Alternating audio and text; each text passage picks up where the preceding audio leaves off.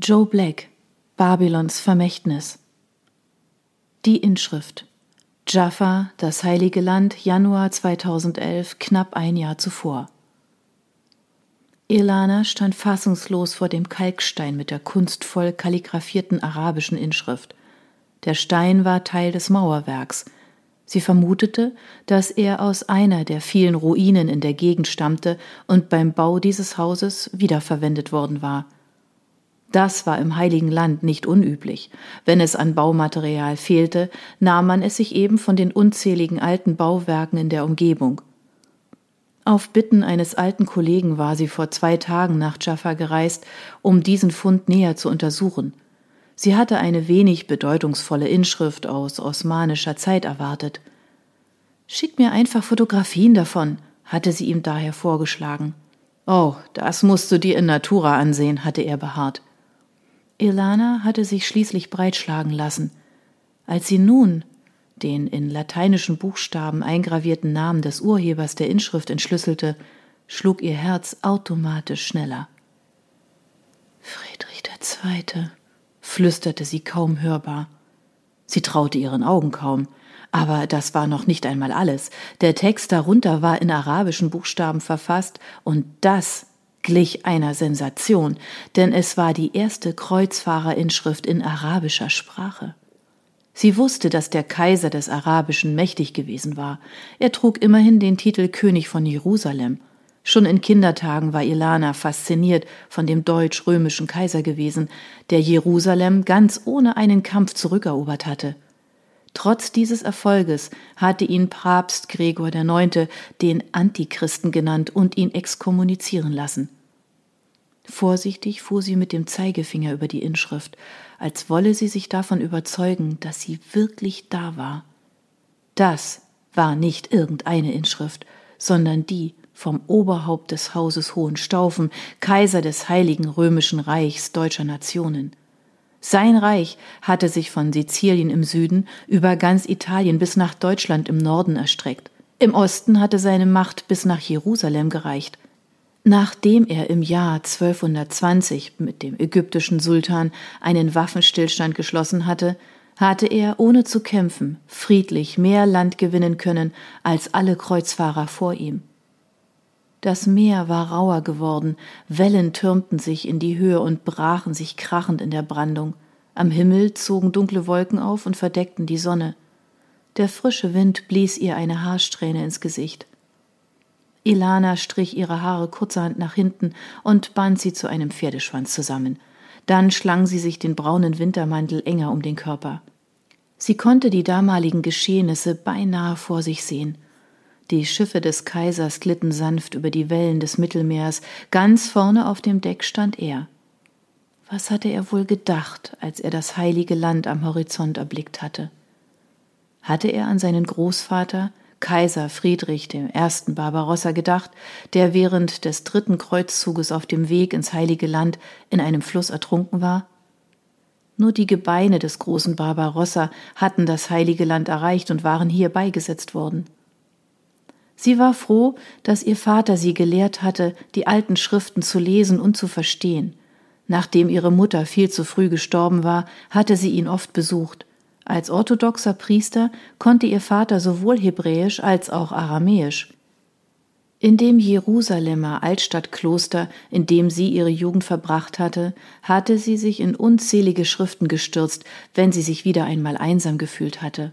Jetzt kam es ihr so vor, als hätte sie immer schon auf diesen speziellen Moment hingearbeitet, in all den Studienjahren, in denen sie sich ihren Ruf als Expertin für alte Handschriften und semitische Sprachen mühsam erarbeitet hatte. Leise las sie noch einmal die Inschrift. 1229 Jahre nach der Fleischwerdung unseres Herrn Jesus des Messias. Ihr Handy klingelte. Als sie die Stimme am anderen Ende hörte, schien ihr Herz stehen zu bleiben. Der Fund Kairo, Ägypten, Januar 2011. Gegen Mittag verließ Konstantin Nikolaidis das Gebäude. Die Strahlen der tief stehenden Januarsonne blendeten ihn. Er hob schützend die Hand vor die Augen. Langsam drang der Lärm der Straße in sein Bewusstsein.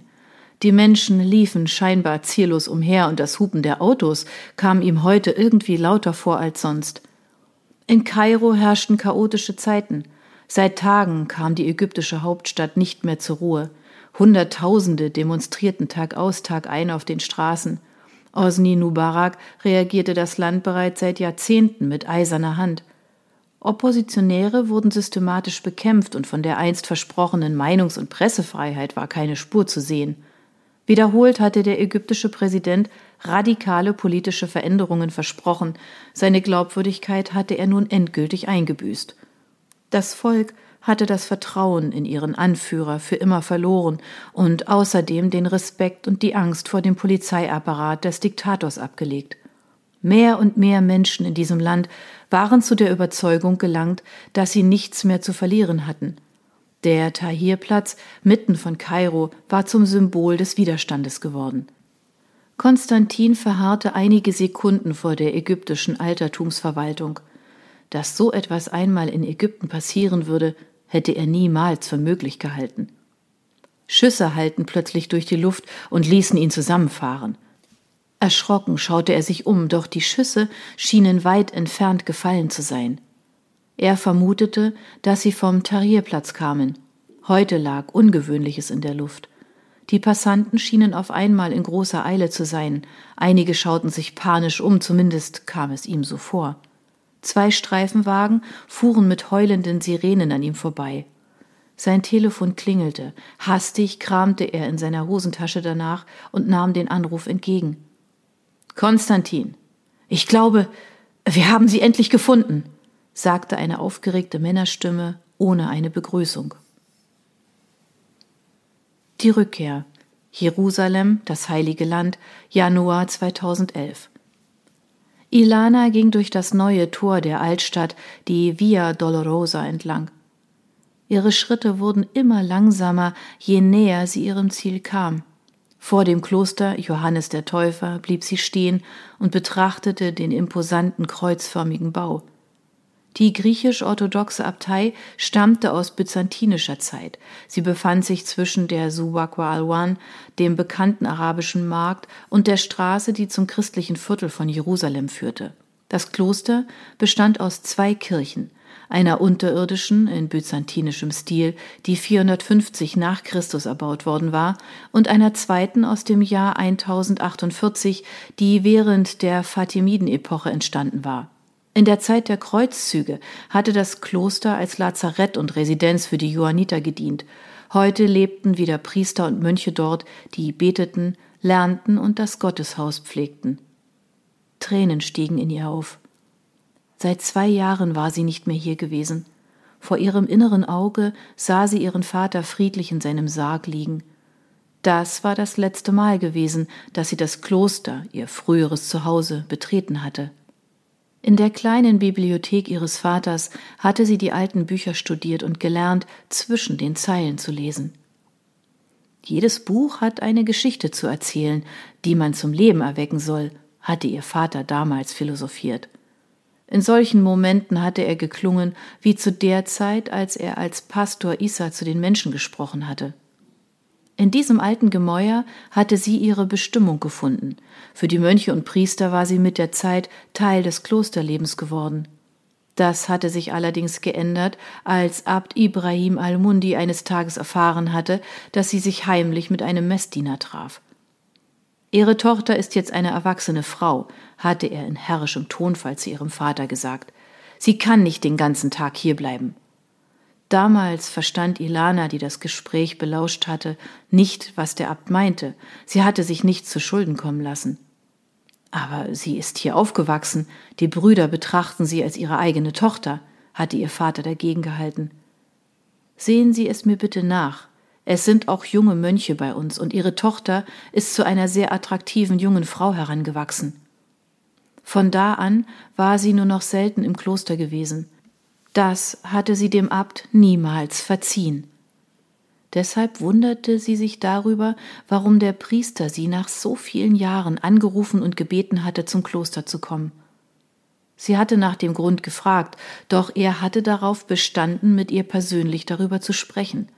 Anfangs war sie versucht gewesen, seine Einladung auszuschlagen, da sie immer noch wütend auf ihn war. Am liebsten hätte sie ihn aus ihrem Gedächtnis gelöscht, wie ein misslungenes Foto aus ihrem Smartphone. Ihre Neugier war jedoch stärker gewesen. Irgendetwas in seiner Stimme hatte sie dazu bewogen, seiner Aufforderung zu folgen, obwohl ihr Bauchgefühl ihr sagte, dass es nichts Gutes sein konnte.